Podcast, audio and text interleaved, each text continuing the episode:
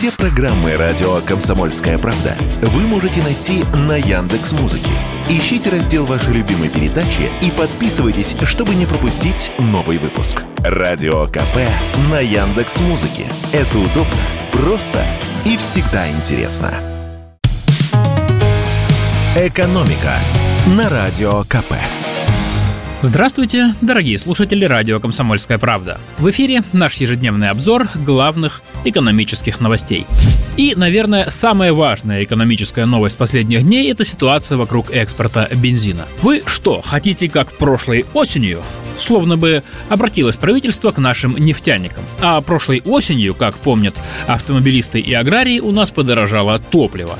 Не сильно. По данным Росстата, с января по октябрь цены на заправках выросли на 8% при общей инфляции в 5,5%. Но бензин – товар особенный. Даже небольшой рост цен воспринимается болезненно. Причин того подорожания было несколько. Тут и повышенный спрос в сезон отпусков, и падение рубля, из-за которого продавать топливо за границу многим производителям стало выгоднее. Уроки прошлого года власти усвоили, и вот уже с 1 марта правительство планирует на полгода запретить экспорт бензина.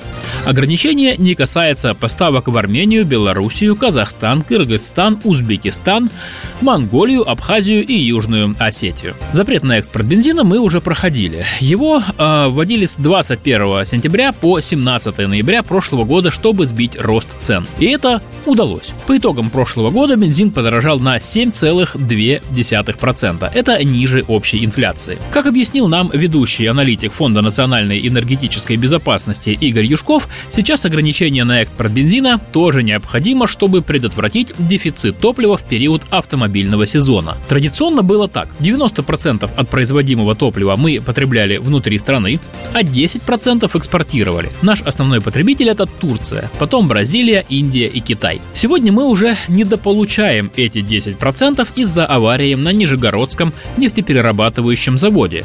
Напомню, что в начале января там сломалась деталь компрессора и с тех пор идет ремонт. То есть сколько мы производим, столько и потребляем теперь. И чтобы защитить наш рынок от дефицита, вводится ограничение экспорта как превентивная мера. Это, кстати, поможет скопить небольшие излишки и пустить их в оборот летом. Наш эксперт уверен, по нефтяной отрасли запрет не ударит, благодаря демпферу. Напомню, демпфер – это механизм, когда государство возвращает нефтяникам часть налогов, чтобы они сдерживали рост цен. Само же государство после ограничения на экспорт тоже не сильно потеряет в доходах, потому что объем экспорта бензина небольшой. А что касается цен на заправках, то наш эксперт уверяет, стоимость бензина, конечно, будет расти, но при таком раскладе не быстрее инфляции.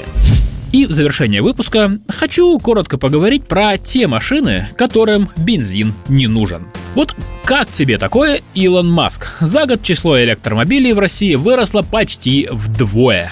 Так что зря ты, Илон Маск, не хочешь официально поставлять свои Теслы в нашу страну. Спрос на них поднимается, как уровень заряда на индикаторе батареи электромобиля. Итак, официально, по данным ГИБДД, число легковых электромобилей в России в прошлом году выросло почти до 40 тысяч. С одной стороны, это немного, 0,07% от всего автопарка страны. С другой стороны, если смотреть динамику, то можно сказать, что у нас самый настоящий электромобильный бум.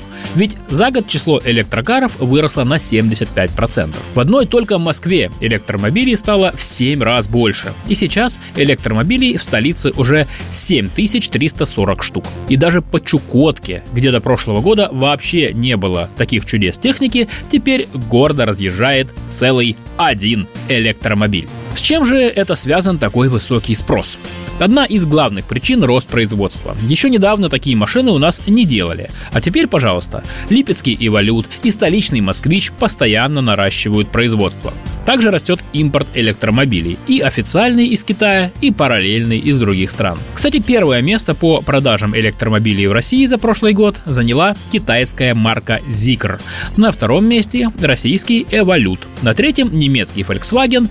Далее идут американская Tesla и китайская марка Voya. Еще одна причина высокого спроса на электромобили – власти активно стимулируют россиян покупать такие машины. Например, с этого года владельцам электромобилей могут бесплатно ездить по федеральным платным трассам, а в Москве им полагается бесплатная парковка. Ну и в конце концов, электромобиль – это модно. Экономика на Радио КП.